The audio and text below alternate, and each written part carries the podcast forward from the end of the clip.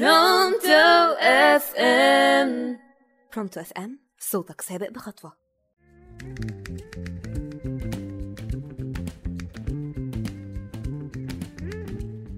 مساء الخير أعزائي المستمعين. معاكم أمنية حسام في برنامج الترند على راديو برونتو FM مين ما سمعش عن وباء الطاعون وكورونا؟ فاكرين ساعتها حسينا بإيه؟ تعالوا نفتكر.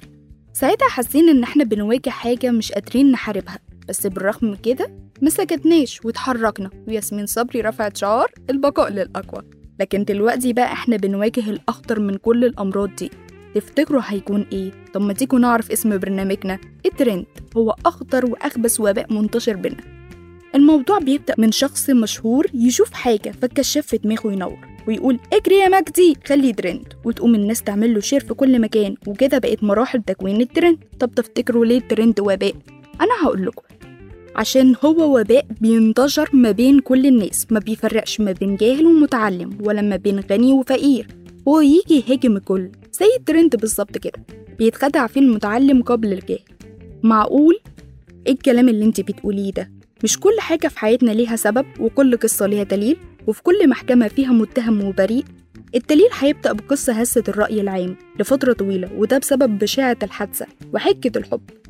نيرة ومحمد كانوا طلاب عايشين وسطنا في يوم من الأيام.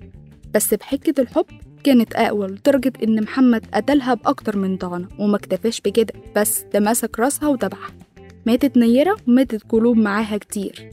في بلاد تانية وبست في الأردن وباسم الحب طالب قال لزميلته إنه عجبت ولعبت الطالب المصري محمد فقال لها طب ليه ما جربهاش؟ وبكده كنت انتقمت باسم الحب وطلعت ترند أكيد حسيتوا بوحاشة الدنيا بس قبل ما نرمي كل حاجة على الزمن نفكر شوية ونبطل نبقى عاملين زي الإنسان الآلي قاعدين ننشر من غير ما نفهم.